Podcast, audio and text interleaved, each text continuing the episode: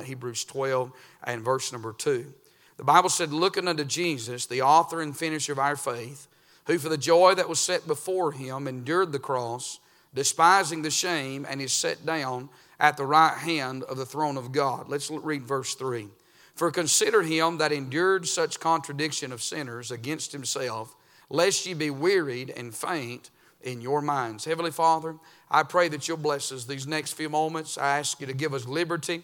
Lord, we want to thank you for letting the youth choir sing tonight. I want to thank you, dear Lord, for uh, the time of fellowship that we've had. And I pray now, God, that you'll just move in a mighty way. Lord, we didn't come just to go through the mechanics of worship tonight or formality, but I pray that it'd be a reality in our life. I ask that you would speak to us and speak through us these next few moments, and we'll give you the praise, the honor, and the glory for it all. In Jesus' name we do pray.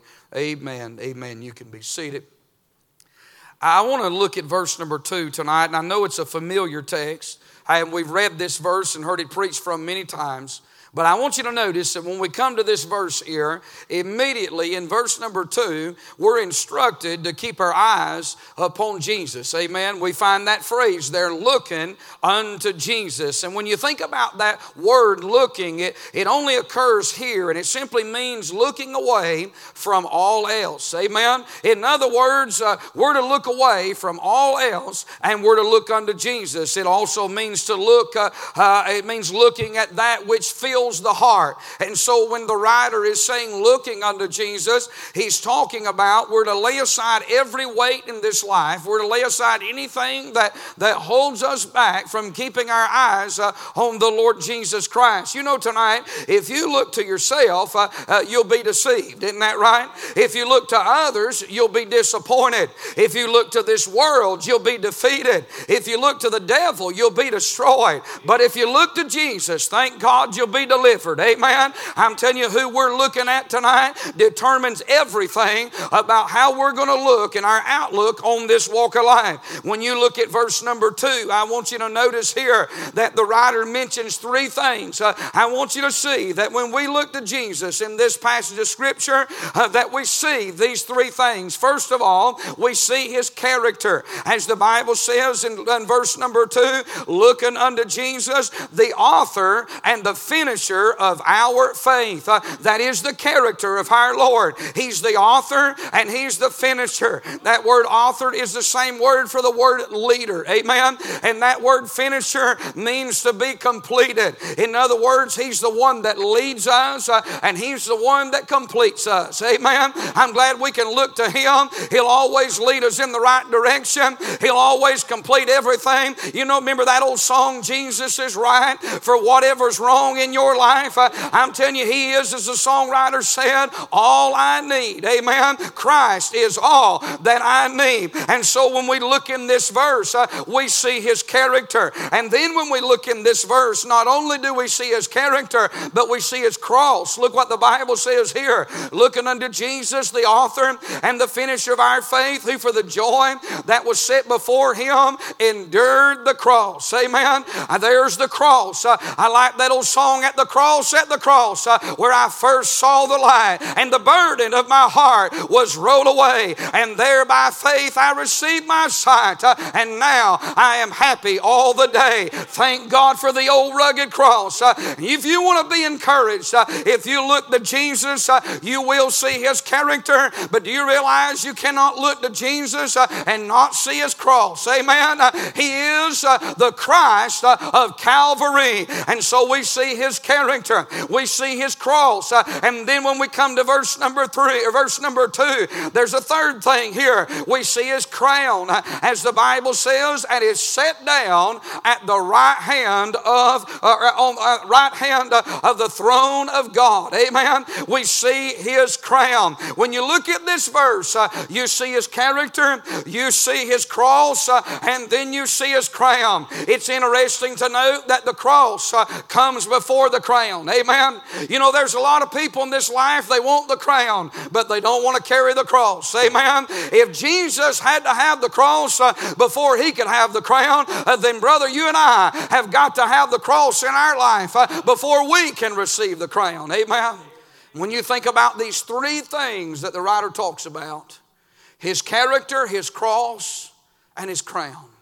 When you think about his character, it tells us who Jesus is. When you think about his cross, it tells us what Jesus did. When you think about his crown, it tells us where Jesus is at. He's at the right hand of the throne of God. When you think about his character in our mind, it fills our thoughts of his person. When you think about his cross in our mind, it fills our thoughts with his passion. Oh, the love of God, that he would love us enough, uh, that he'd be willing to lay down his life for you and I. When you think about his crown, it fills our thoughts with his position, that he is high above all others. Amen. He is at the right hand of the throne of God. You say, Preacher, what are you saying? I'm saying if you get those three things in your mind tonight, it changes your outlook. Uh, when we look at the character of Christ, uh, when we look at the cross of Christ, uh, when we look at the crown of Christ, the crowning of Christ, uh, it changes our perspective. Uh, we know that He's on the throne tonight. Amen. I'm telling you, if you know Jesus uh, and you believe in what Jesus did and you know where Jesus is at and you're resting in that, then thank God you can have victory in your Christian life. Amen. When we come to this text tonight, these are three great truths in this one verse. But what I want to draw your attention to is when you get to verse number three, notice this. The writer says, For consider him that endured such contradiction of sinners. When the writer leaves verse number two and he begins to pin down verse number three, he reflects back to one of those three things that he mentioned in verse number two, and it's the cross. I think it's interesting tonight because if you think about the word endured, it's in verse number two and it's in verse number three. Notice in verse number two, who for the joy that was set before him endured the cross. Verse number three, for consider him that endured such contradiction. When you think about that word endured, he links it in connection with the cross. It doesn't have anything to do with the character, it doesn't anything have anything to do with the crown, the crowning of Christ. It has to do with the cross, uh, Calvary. And Jesus endured Calvary. He endured the old rugged cross. Uh, it, talks that word endure. It, it, it, has to do with the pain of the cross uh, and the penalty of the cross. Uh, it has to do uh, uh, with the pressure of the cross. And that's really what I want to preach on a few minutes tonight. I want to preach on Calvary, the place of pressure. Amen. Calvary, the place of pressure. Because when we look at verse 2 and we look to Jesus, we see his character, we see his crowning, but when we see his cross in verse number 2, we're thinking about him enduring that cross.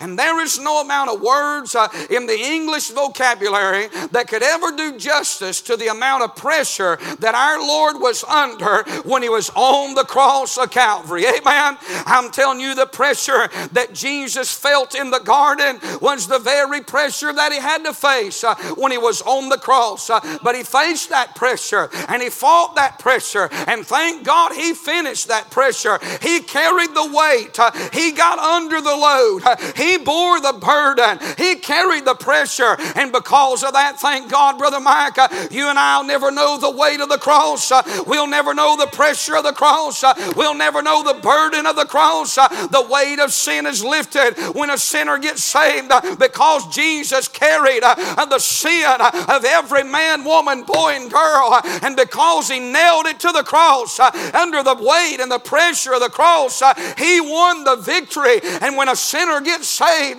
they receive the victory. We don't win it, we just receive it. Hallelujah. Amen. Because victory was won at Calvary. See, I'm not doing anything to keep myself saved. I couldn't keep myself saved 10, I couldn't, get, listen, I couldn't keep myself saved one second, one millisecond.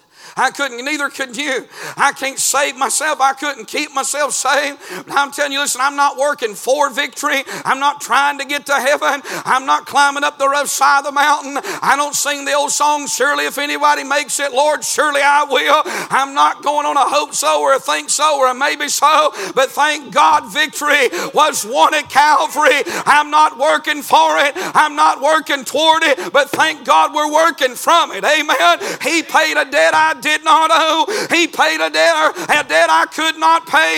He I owed a debt I could not pay. He paid a debt he did not owe. And thank God he won the victory for us. Amen. And Paul said, But thanks be to God which giveth us the victory through our Lord Jesus Christ. There probably somebody sitting here tonight. You, you, live, in the, you live in the doubting uh, stage. You can't get victory over your salvation. You're always doubting your salvation. What you need to do is quit trying to be saved and start trusting. Amen. Salvation, you have to repent to be saved, but you also have to believe the gospel. Amen. And repentance, the only thing you can do in repentance is confess. Amen. Come clean with God and acknowledge and take sides with God against your own self. And if you're willing to repent and confess, I'm a sinner, then you've got to trust Jesus Christ to do the rest. Amen. I think about 1 John 1 and verse 9 said, Confess uh, uh, that if we confess our sins, uh, He is faithful and just to forgive us of our sins and to cleanse us from all unrighteousness. But think about this. Look at that verse when you go home. There's only one thing thing in that verse you can do and I can do. You know what that is? Confess our sins. Amen. I'm telling you, that's all we can do is confess our sins. Uh, Lord, I'm a sinner. God, be merciful to me, a sinner. God, I deserve to go to hell. I know I'm a sinner. That's the only thing I can do with my sin is confess it. But if I'll confess it, thank God He'll take care of the rest uh, because He already did. Amen. He won the victory at Calvary. Amen. When we come to this text tonight and we think about Jesus here, how that he bore the pressure of Calvary. I think about the pressure that he was under. I want you to see three things and be through tonight. First of all, I want you to notice in this text here the attitude toward the pressure that he faced. The Bible said in verse number two, looking unto Jesus, the author and the finisher of our faith, who for the joy that was set before him. He endured the cross. Jesus, when he was on the cross, the pressure has never been more greater than it was at Calvary. Beyond the pressure and the agony of the cross, you know what Jesus saw? He saw joy. How did he see that joy? The Bible says that he's the author and the finisher of our faith tonight. Jesus looked beyond the cross and he saw the joy that was set before him. He saw it by faith. You say, oh, but he was God, and he was, but he was man. And I remind you, when he was on the cross, uh, he was not a superpower on the cross. Uh, he was a sovereign God, but he bore the cross as a man. He bore the cross in humanity. He bore the cross in humility. Jesus suffered like no man has ever suffered in this world. And on the cross, the pressure of that cross was so great, but he looked beyond the agony. He looked beyond beyond the suffering. He looked beyond the pressure. And through the eye of faith, you know what he did? He saw the joy that had been set before him. I'm telling you, friend, to live by faith means this uh, it means to live in complete dependence upon God, it means to live in communion with God, it means to live in obedience uh, with God, it means to live a life of assurance uh, and confidence in an unseen hand and an unseen life. And that's what Jesus did. He looked beyond the cross. He saw my fault, but He also saw my need. Amen. He looked beyond the fault of me and the fault of you, and He saw the need and the joy that was set before Him. He saw it through faith. Hallelujah. The faith of Christ. The just shall live by faith. Jesus saw the joy. What was the joy that was set before our Savior? It was the joy that he would knew that he would come out of the tomb according to Psalms chapter 16.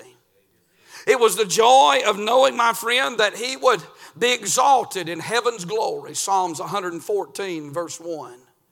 It's the joy of knowing that, thank God, that he would complete the Father's will, that he would please the Father. It was the joy of knowing that present believers would one day stand in the presence of his Father in glory. That was the joy that was set before him. The attitude of the cross, in spite of the pressure, Jesus had an attitude of joy. You say, Brother Gravely, what's that got to do with me and you? A whole lot tonight. Because in this life we face pressure. In this life. It doesn't matter if you're a teenager, doesn't matter if you're a mom or a dad, doesn't matter uh, who you are tonight, if you're single or married, or it doesn't matter what your status is in society, doesn't matter how much money you've got in the bank, whether you've got a good job or a not so good job. None of those things, uh, listen, none of those things really matter within themselves. The truth of the matter is, we live in a world that is constantly under pressure. Amen. This world is a pressure cooker. You think about all the, the storms and you think about all the, uh, the tornadoes and, and, all the storms that come up. Uh, you know what that is? Uh, it's earth, the Bible says, groaning within itself because it's under a curse. Uh, and this world feels the pressure of sin's curse. Uh, and no matter who you are, we live in a sin cursed world and we live in sin cursed bodies. Uh, and so every day we're living under that pressure. You see, that's going to be one of the joys of heaven when we get to the other side. Not just that we're going to have a glorified body, but for the first time in eternity, we won't have one complaint. We won't have one pressure. There won't never be another hilltop. We'll never walk through another valley. We'll never see another storm cloud. We'll never cross another desert. There'll never be another heartache. We'll never face another headache. There'll never be another sleepless night. There'll never be another tear that'll fall from our eye. We'll never know another sorrow. They'll live in a land, we'll live in a land where there is no shadows. There'll never be no suffering. There'll never be no pain.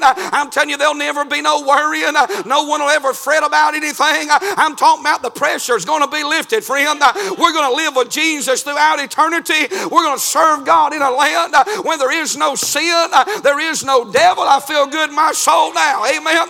I'm just simply saying, but until then, let's keep an attitude of gratitude. Let's be joyful. Let's be happy. Let's be thankful. Serving God is the best thing that ever happened to any of us. Amen. A lot of times we get the molly grubs. We belly ache. I'm saying we tonight. It's easy to whine, it's easy to complain, but we've got it better than anyone on planet Earth right now. Do you know that? There's not another country in the world as terrible as it is right now to all of us. I'm still glad I live in America, don't you? I wouldn't trade America for Russia. I wouldn't trade. I mean, you say, well, what if God called you to be a missionary? Then I'd have the heart to go. But I'm talking about tonight. I wouldn't listen. God's been good to us in this country.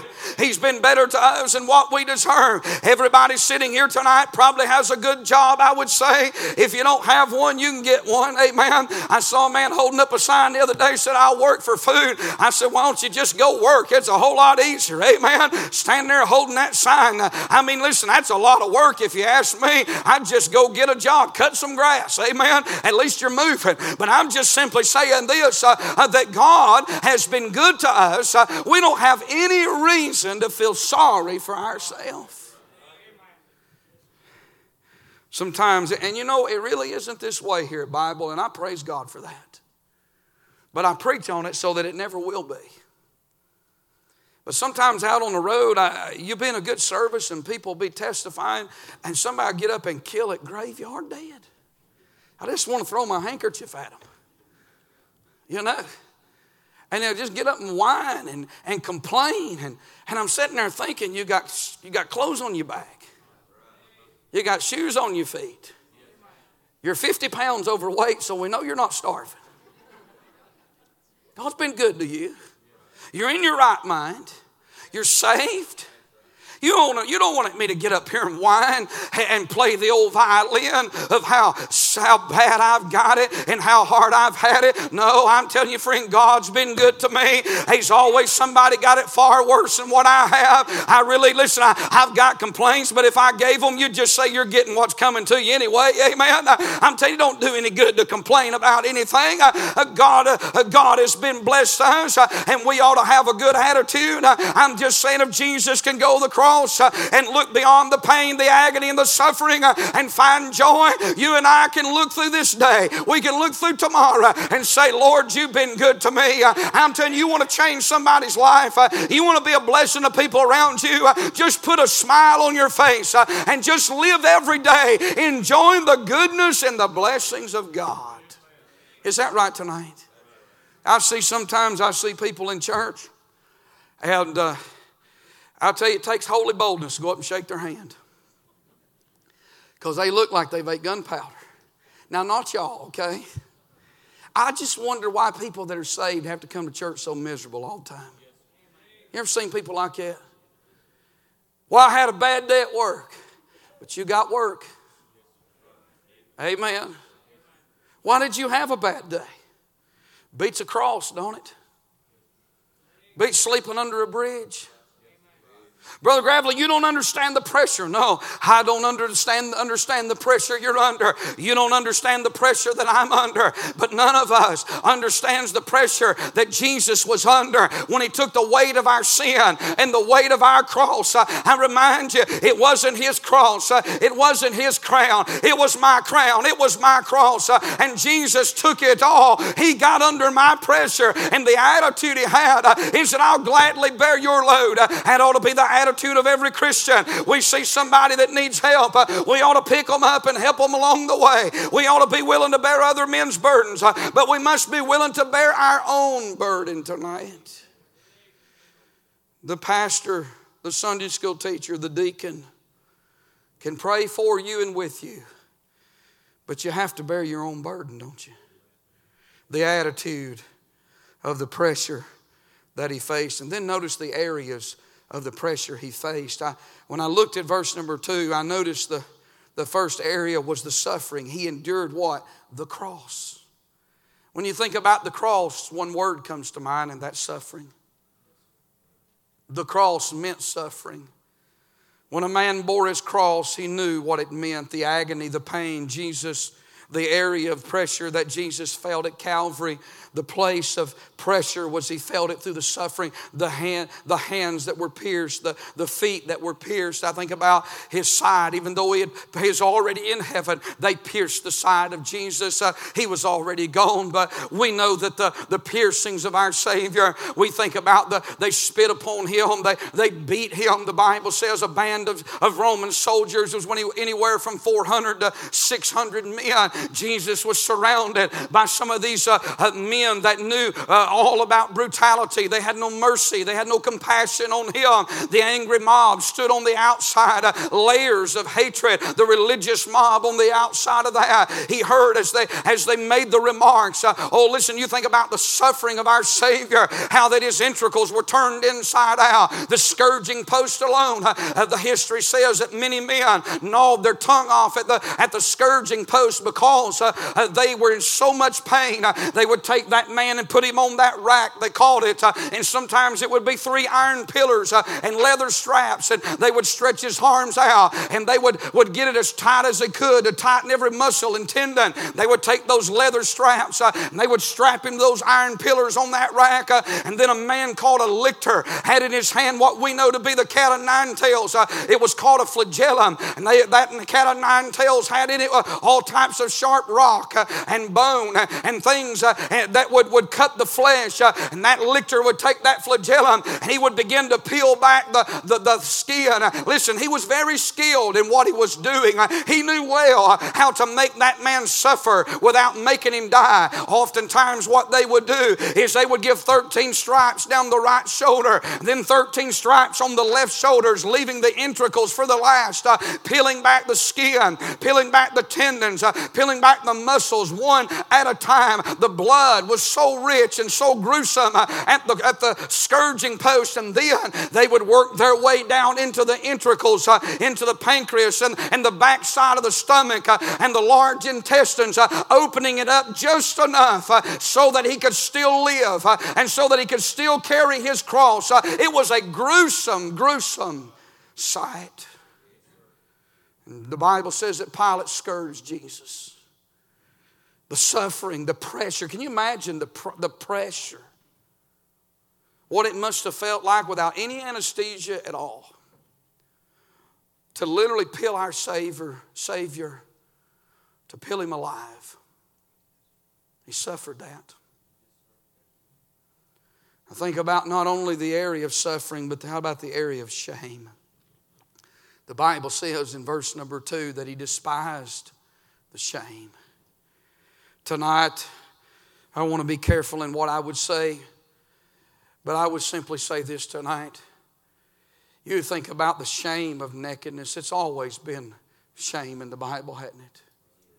Adam and Eve sewed fig leaves to, try to cover themselves in an innocent state, now in a state of consciousness. Immediately they went from the state of innocence, like a babe that a little baby that would be naked would have no conscience of that. It's innocent. And so it, it doesn't know the shame uh, of nakedness because of its state of innocence. But eventually that babe leaves that state of innocence and goes into the state of consciousness. And all of a sudden it's aware of that. When Adam and Eve partook of that fruit, they left the state of innocence and went into the state of consciousness. And so all of a sudden they, the Bible said they knew that they were, their eyes were open and they knew that they were naked. They ran and they sewed fig leaves together. Why? Because they were ashamed. Just two people on earth, but yet they was ashamed. And they hid themselves from a holy God when he came walking in the cool of the day. Why? Because the holiness of God would make them that much more ashamed. Nobody would want to be stripped naked, exposed before such a mob. And can I tell you, this is not a mob that bowed their head when Jesus was naked. This is a mob that stood there and laughed him, mocked him, said all kinds of vile and cruel things. We would despise that, but we're sinful. How much more would a holy God despise the shame, the pressure? I, I, cannot imagine the pressure of that shame he went through. And then I think about the area of sinners, verse number three for consider him that endured such contradiction, opposition of sinners against himself. Oh, they were against him. Jesus on the cross naked, despising the shame, the, the soldiers around him mocking him, making fun of him. Oh, the pressure, that there's no way that I could describe that pressure tonight except to say this that in the midst of it all, and it's really the key of the text, he did not faint. You see, there's where the writer's really headed to in just a moment. Don't faint under the pressure. Because Jesus didn't faint under the pressure hanging on a cross naked before an angry mob, suffering with his entrails hanging literally inside out of his body. The Bible said his visage was so marred that he was beyond recognition. Uh, listen, there was no beauty that we would ever desire him on the cross of Calvary as he hung there. Jesus, under such enormous amount of, uh, pressure, still had his faith. Uh, looked beyond the cross uh, uh, through blood stained and tear stained eyes. Uh, he looked beyond the cross and he saw me and he saw you, uh, that ought to make us all want to bless Him tonight. Uh, that ought to make us all want to say, Thank you, Lord, uh, for loving an old sinner like me. Uh, I'm not worth shooting, amen. Uh, I'm not worth putting in a ditch somewhere. Uh, oh, but the God of eternity, the King of kings, the Lord of lords, He left all the splendor, He left the portals of glory, the ivory palaces of the King's eternity. He laid aside His robe of righteousness, His robe of glory and honor, left the, of the angelic choir and the majesty that had been given to him on high, wrapped himself up uh, in the seed of a seed in a virgin's womb, uh, was born into a sin cursed world, born to die, and suffered like a criminal on the cross uh, because he loved us. Hallelujah, tonight. Oh, what boundless love. What amazing, I love that old song. What amazing love. Jesus had for us. And I see not only the area of the pressure that he faced, but let me close with this tonight the application about the pressure that he faced. Notice what the writer says in verse 3. He says in verse 3 For consider him that endured such contradiction of sinners against himself, lest ye be wearied and faint in your minds. Verse 3 leaves us with a great struggle Jesus enduring the contradiction of sinners. A great danger that we all could faint and be weary in our minds. But it leaves us with a great comparison. All we have to do is consider Him. When you get under the pressure and you get under the load and you don't know what to do, I'll tell you what to do. It's in this text we've read tonight. Look unto Jesus.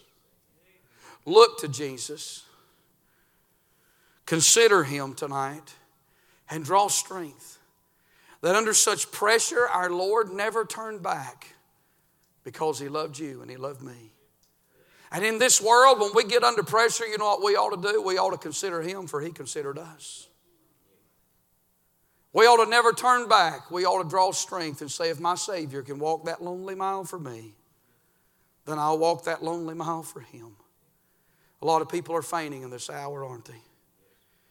I think we're living in times that we'll see more of that, but we don't have to focus on it because just, just because others are doesn't mean we have to. I don't believe in living in the day of gloom and doom. I know the world's coming to an end. I know the tribulation is just around the corner. The Antichrist is probably somewheres in this world now and soon to step on the scene. But as old brother Earl Hughes used to be sing all the time, will not be here. Thank God we'll be gone. Amen. Thank God. When the tribulation enters, we'll be gone. Amen. But we will be back, won't we? Amen. I'll tell you, when we come back, we're not coming back by ourselves. We're coming back riding on a white stallion with the King of Kings and Lord of Lords uh, as a mighty army in heaven. Revelation 19 says, uh, and he that is faithful and true, and uh, the Bible said he's going to judge this world. Amen. He's coming back. And thank God we're coming back with him. I say to you tonight, child of God, it's a midweek service, uh, but don't throw in the towel. Finish the week strong and finish it for God. Amen. Don't get up tomorrow with the mully grubs. Uh, don't just live for Friday. Amen. Live every day. For this is the day which the Lord hath made. I'll be glad and rejoice in it. Do you know what that verse really is? I mean, we use it, but you know that verse is one of the verses, it's one of the Psalms that they sung uh, whenever they would come in for the Lord's table. Uh, when they were there, they sung, uh, they sung three hymns. The Bible says uh, when they got through having that supper, they went out and sung a hymn. They sung that verse in that psalm. I can't remember the psalm. It's Psalms 1 something. You'll have to find it. It's in the 100s, 14, 15, 16, something like that. But they sung that hymn. That was the last of the three hymns, the three psalms that they sung. They sung one at the beginning of the supper, they sung one in the middle of the supper, and then they sung one as they went out. And they sung that psalm. And in that psalm is that verse This is the day the Lord hath made.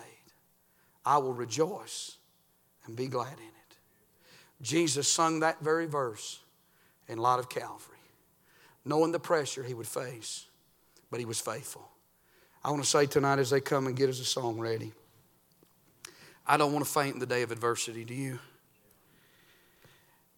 I don't want to, and I'll tell you, I don't want to survive. I don't want to just, I don't want to just be a church or be a pastor or be a Christian for that matter that just says, well, if I could just make it across the finish line. No, the Bible says we're more than conquerors through Him that loved us. Tonight, we can have as much victory as we want if we're willing to sell out and surrender and pay the price. You can live in victory. You know what I thought about the Spring Jubilee? I got, I got this blessing of the Spring Jubilee, and I hope it helps every young person, every young adult sitting here. I can look back in my mind's eye and I can remember the days of Faith Baptist Camp and God's blessing the camp. And, and Brother Randy's doing a great job and God's blessing him. But I, I, I, I remember the days, and many, many of you may remember the days. My wife remembers the days when the camp, the August camp meeting, June camp meeting, November camp, when it was packed out. I mean, I'm telling you, when preachers were, I mean, there's four or five hundred preachers there. And, and, and, people were preaching. And I'm talking about, uh, listen, it was just like you could sit in the, in the tabernacle and you could see it start on one end sometimes. God would move through that tabernacle. And I've seen it many times. Uh, uh it start, Brother Lady, you've seen it. It start on one end and like a wave, like you was at a football game. Is a wave just come on that corner and he'd come all the way across that, people shouting all across that auditorium and running the aisles. And I'll tell you what it was, is a tidal wave, but it's a Holy Ghost tidal wave and a youth choir would sing. And I mean, and on and on, I could just tell stories about that. But you know, when I was a young person, I would hear other men older than me, and they would talk about they'd talk about Percy Ray, and they would talk about they would talk about uh, uh, Camp Zion. And I would sit there as a young person. I thought, well, man, I, I miss that. I wished I'd have been born in the '50s, not now. Amen. But I said, I wish I'd have been born in the 50s and could have went to Camp Zion and heard Percy Ray. And, and there was this part of me that was just so envious of that in a good way. I thought, man, I, I miss that. And I wanted to hear it, but sometimes I thought, I wish they'd quit talking about them days. Because it ain't like that. And they'd say, oh, it's not like that now. But it was. It just wasn't at Myrtle, it was at Faith Baptist Camp. And I'll say to you, young people tonight, and I believe God's going to do that again there. But I'll say to young people, I was sitting there on the platform one afternoon, and uh, I think it was Wednesday afternoon, and, and the Lord brought that to my mind. Boy, I mean, there's some folks got to shouting over here, and like a wave, the, the quartet was singing about heaven, you know, and like a wave, it just rolled across that, and my mind went back 25 years ago. And the Holy Ghost said, You know, what you experienced then, they're getting to experience now. It may not be Faith Baptist Camp for you because it wasn't Myrtle, Mississippi for me, but it's Bible Baptist Jubilee for you. You say, Preacher, what are you saying? I'm saying the God of yesterday, He's the God of today.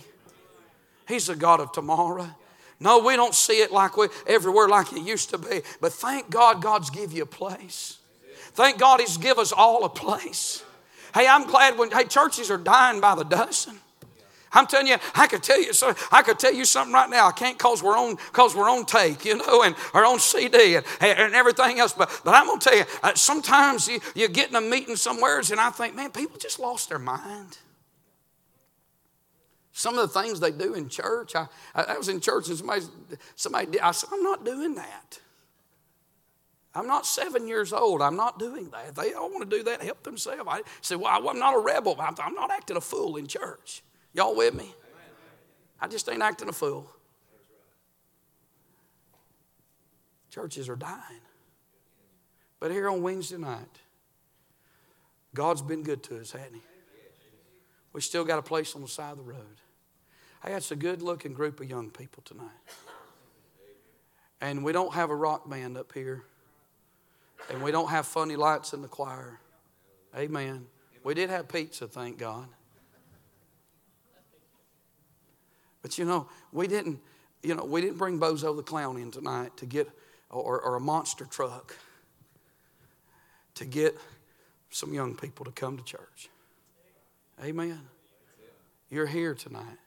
Just stay here. Don't faint. Out of all of you sitting here tonight, and there's other young people other places sitting through the auditorium tonight, will you stay with God in old time religion? You'll have to purpose it in your heart if you do that. You have to be so determined that you love the Lord enough that if everybody's sitting around you quits, I'm not quitting. By the grace of God, I'm staying with God. I'm staying where God put me. I'm going to tell you something. You'll never be sorry for that. Not one day in your life. Miss Esther, are you sorry tonight? Amen. Noel's took the baby out, didn't she? If she was here, I'd ask her tonight. I've, we've seen youth groups come and go. They don't all make it, but you're glad you made it. I bet if she was in here tonight, she would say the same thing. She's glad she made it. You be the one that makes it. You may mess up, but get right. Get right with God.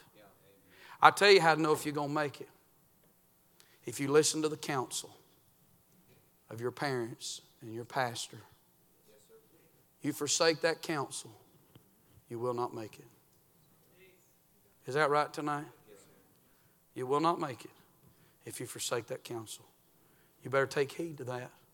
I thank God for every time my preacher got in my face. He got in my face. Not because he wanted to be mean to me, he loved me. He saw enough shipwrecks in life. He, he's throwing a lifeline out, what he was doing. And I thank God that every time he got in my face, I didn't bow up on him. I got right about it. And I thank God for every preacher that ever got. Listen, sitting right over here in this, in this church one Sunday night, Brother Samuel Allen preached one of the hardest sermons I ever heard in my life. And some of you were sitting there. He got in my face that night and blew stuff out I wasn't even doing. He got this close to me and he said, Son, you know you ain't right with God watching soap operas. I thought I'm the pastor. I thought in any visitor in here thinks I watch soap operas. And he come back and said it again. All that adultery and fornication and everything going on. And you sit there and watch him like, go to somebody else.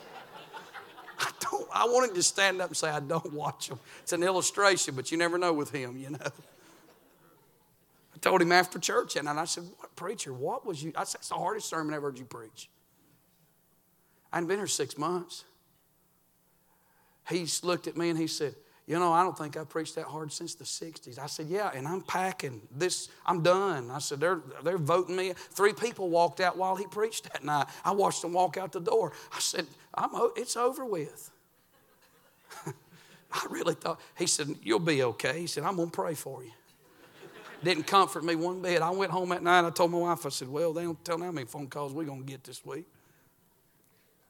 I believed it. I just didn't want him to dump the whole load in one service, you know. But you know what? I thank God for he got my face.